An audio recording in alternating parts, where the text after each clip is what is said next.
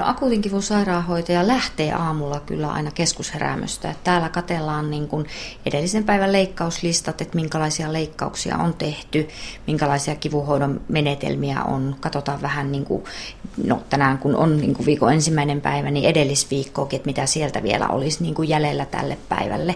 Että silleen niin kuin suunnitellaan se päivän kulku. Ja sitten lähdetään kiertämään kaikki nuo operatiivisten alojen vuodeosastot, johon niin kuuluu synnytys, naisten taudit ja eri kirurgian osastot. Käydään siellä katsomassa kaikki potilaat, jotka saa niin sanottuja erikoismenetelmin hoidettua kivunhoitoa, jotka on epiduraalisia kivuhoitoja, potilaan itsensä säätelemää PCA-kivuhoitoa tai tämmöisiä haavapuudutepumppu painpastoreita.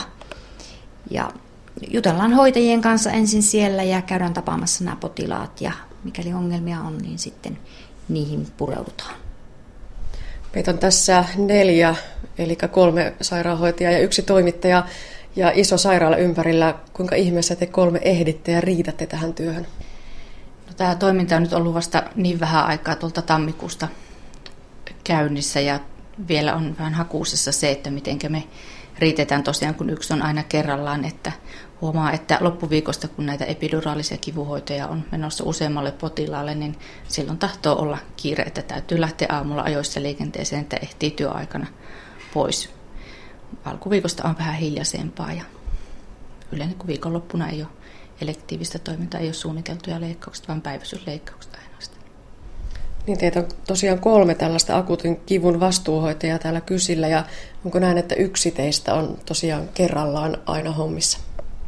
Joo, arkipäivisiä on meitä yksi sairaanhoitaja aina töissä tässä akuutin kivun vastuuhoitajana. Ja muilla on sitten se oma työ jossain muualla? Kyllä. No kuinka suunnitelmallista se toiminta on? Tietääkö tosiaan aamulla katsoa listan, että päivän työt on tässä vai miten paljon se elää sitten siinä päivän aikana?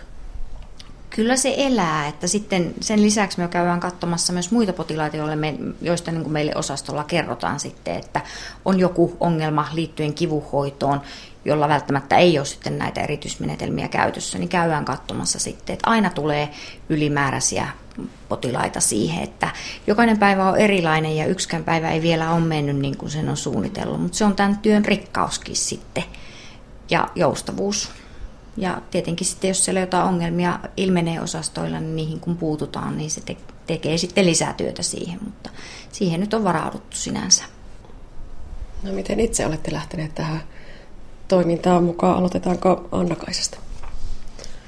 No ainakin itse olen lähtenyt tähän ihan innokkaasti mukaan, että kun tietää kuitenkin, että miten paljon potilailla on sitä tarvetta siihen, että siitä kivunhoidosta huolehditaan niin hyvin. Kun jos ajatellaan kaikkia potilaita, jotka tulee sairaalaan, niin iso osa potilaista tulee jonkun kivun takia. Ja sitten siihen liittyy sitten leikkauksiin ja kaikkiin toimenpiteisiin liittyy kipua, joka on sitten semmoista kuitenkin suhteellisen turhaa kipua, että sen voi hoitaa. Ja hyvin hoidettu leikkauskipu ei sitten kroonistu.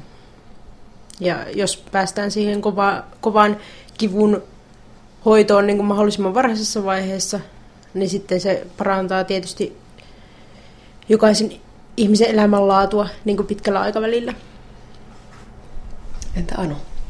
Minä olen iloinen siitä, että tämä on tämmöinen niin sanottu asiantuntija sairaanhoitaja tehtävä, jossa voi myös hyödyntää niitä oma yliopistokoulutuksen aikaisia taitoja ilman, että tarvii niin kuin lähteä tuonne hallintotehtäviin pois sieltä potilaan ääreltä. Ja toivottavasti meillä on tulevaisuudesta resursseja myös siihen, että voidaan tehdä tutkimusta tällä ihan kuopiolaisilla, savolaisilla potilailla ja kehittää sitä myötä tätä ihan paikallista osaamista täällä. Entä Tuija? No minä päädyin tähän kivun erityisopintojen kautta sitten, että silloin olen yksi, joka on tehnyt tähän liittyen lopputyötään silloin vuonna 2008 ja, ja, ja sillä tavalla kiinnostuin kivusta ja nälkä kasvaa syödessä koko ajan tahtoo oppia lisää. Tämä on hirmu mukavaa, haastavaa. Saa laittaa itsensä likoon siinä. Puhutaan vielä siitä itse asiasta, eli kivusta. Kipu on meille kaikille tuttu asia, mutta mitä kipu on? Kipu on epämiellyttävä aisti tai tunneperäinen kokemus, joka liittyy tapahtuneeseen tai mahdolliseen kudosvaurioon, jota kuvataan kudosvaurien käsittein. Tämä on kansainvälisen kivun tutkimusyhdistyksen määritelmä kivusta. Ja tärkeintähän se kivuhoidossa on se, että sitä toisen ihmisen potilaan kipua ei koskaan kyseenalaisteta, että, vaan että silloin kun potilas sanoo, että hänellä on kipua, niin se uskotaan ja sitä lähdetään hoitamaan siitä käsin. Tietysti meillä on erilaisia kipumittareita, joilla me sitä kipua sitten koitetaan muuttaa semmoiseen numeraaliseen muotoon esimerkiksi. Voidaan sitten arvioida sitä kivuhoidon tehokkuutta, lääkke, lää, lääkkeiden annon riittävyyttä. No miten subjektiivinen asia tai kokemus kipu on? Tunnetaanko me kipua eri tavalla? Kyllä se on tosi subjektiivinen asia, että jotkut ihmiset on paljon herkempiä kivulle kuin toiset. Mutta se on toisaalta ihan hyväkin asia sillä lailla, että kaikkea ei tarvitse lääkitä sitten niin paljon kuin toisia, mutta kaikkien ihmisten kipu pitää ottaa vakavasti, että jos jollakin on tehty pienempi leikkaus, niin hän voi olla silti paljon kipeämpi kuin semmoisen ison leikkauksen jälkeen oleva potilas. Että hoitajan pitää uskoa aina, kun se potilas sanoo, että nyt on kipua. Tässä tuli jo vähän puhetta tästä kivuarvioimisesta, mutta miten sitä siis tehdään? Millä tavalla ulkopuolinen voi arvioida, että kuinka kipeä toinen on? Muuta mittaria ei ole kuin potilaan itsensä sanat silloin, kun on taju, tajuussaan olevasta potilaasta kysymys. Eli yksinkertaisesti kysytään potilaalta, että koskeeko. On erilaisia mittareita, että on numeraalinen asteikko 0-10. Nolla on, että ei ole kipua lainkaan ja 10 on, että pahin mahdollinen kuviteltavissa oleva kipu.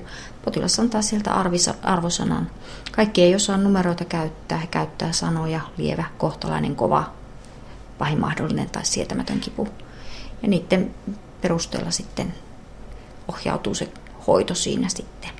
Lapsille on myös käytössä tämmöinen naamamittari, jossa on erilaisia surullisia ja itkeviä ja hymyileviä naamoja, että he näyttää sieltä. Sen mittarin toisella puolella sitten on numerot, josta niin kuin sen voi numeraaliseen arvioon niin kuin hoitaja sitten muuttaa. Välttämättä mitään näkyvää mittaria ei tarvita, että riittää kun puhuu. Niin, kehittyykö teille tai ylipäätään kivun kanssa tekemisessä oleville asiantuntijoille myös semmoinen tuntosarvi, että osaa vähän arvioida sitä potilaasta, että, että missä ollaan menossa? Kyllähän sitä tietysti jo potilaan tavatessaan monista asioista pystyy jo hänen päättelemään, että onko potilas kipeä vai ei. Että tietysti jos potilas on hirvittävän kipeä, niin en sitä edes kysytä, vaan, vaan aletaan sitten hoitamaan sitä kipua. Mutta siinä tapauksessa, että potilas näyttää kivuttomalta ja tai ei välttämättä itse halua sitä kivusta niin kuin, tuoda sitä julki omalla käyttäytymisellä esimerkiksi. Silloin ruvetaan sitten kyselemään vähän tarkempaan, että mikä se kivun tilanne tällä hetkellä on. Niin, törmättekö te vielä vaikkapa näihin perisuomalaisiin miehiin, jotka sanoo, että eipä tässä mitään hätää, vähän, vähän särkeä, mutta ei sen kummempaa. Kyllä. Voi sanoa, että päivittäin niihin törmää, että hikkeä pukkaa päältä, mutta ei koske yhtään. Mm. No miten hyvin sitä kipua voidaan hoitaa? Onko meillä olemassa jo hyvät lääkkeet ja laitteet, että kipu, kivun hoito onnistuu? Kyllä sitä voidaan hoitaa. Akuuttia kipua voidaan hoitaa ihan hyvin nykyään. Että lääkitykset on hyvät ja sitten nämä eritysmenetelmät. Niitä on paljon käytössä ja ne sopivat tosi monelle potilaalle. Niin aika hyvin päästään akuutissa kivussa siihen hallinnan puolelle. Minkälaisia niitä erityismenetelmiä on olemassa? Eli epiduraalinen kivuhoitokatetri, joka laitetaan selkään sinne epiduraalitilaan. Ja sillä pystytään auttamaan aika hyvin niin kuin vatsan alueen leikkauksissa ja sitten jalkojen alueen leikkauksissa tulevaan kipuun. Sitten on potilaalle itselleen laitettava semmoinen PCA-kipupumppu, jossa potilas saa itse painaa nappia, niin siitä tulee sitten lisälääkeannos. Se voi mennä joko suoneen tai sitten ihon alle. Siinäpä ne pääasiassa on niin kuin yleisimmät, mitä meillä on. Tietysti jossain mahakirurgisissa leikkauksissa käytetään myöskin semmoisia haavapuudute katetreja, jotka sitten puuduttaa sen leikkaushaavan alueen pelkästään. No millaiset potilaat ovat kipusairaanhoitajan kannalta kaikista haasteellisimpia? Sellaiset potilaat, joilla on entisestään jo olemassaan krooninen kiputila ja paljon lääkkeitä käytössä, mahdollisesti tehty useita toimenpiteitä, että heillä on siellä jo, voiko sanoa sillä tavalla, sellainen peruskipu olemassa, johon ei niin hyvin ole päästy välttämättä vaikuttamaan. Ja sitten kun siihen tulee uusi akuutti kipu päälle, niin ja lääkityksiä joudutaan aina vähän muuttamaan leikkausten yhteydessä, niin ne on aika haasteellisia useasti sitten. Tästä syystä tässä nyt koitetaan panostaa erityisesti tähän leikkauskivun hoitoon, että se ei pääsisikään kroonistumaan pitkittymään, koska on todettu, että jos sitä ei hoideta kunnolla, niin potilaalle se, siitä jää elinikäinen, elinikäinen kumppani, ikävä sellainen. Että Anna-Kaisa Kaikkonen, sinä olet tällä viikolla nyt tässä kipusairaanhoitajan vuorossa. Kello on nyt vähän yli puolen päivää. Millä tavalla työpäivä tästä jatkuu? Työpäivä jatkuu sillä lailla, että minä käyn vielä joillain kirurgisilla vuodeosastolla katsomassa potilaita, joita on leikattu viime viikon lopun aikana. Ja sitten niiden jälkeen siirryn tuohon tietokoneen ääreen ja katselin siellä, sieltä tänä päivänä leikattuja joille sitten tulee tuo epiduraalinen kipu, kivuhoito, jotka pitää huomenna aamulla käydä katsomassa osastolla.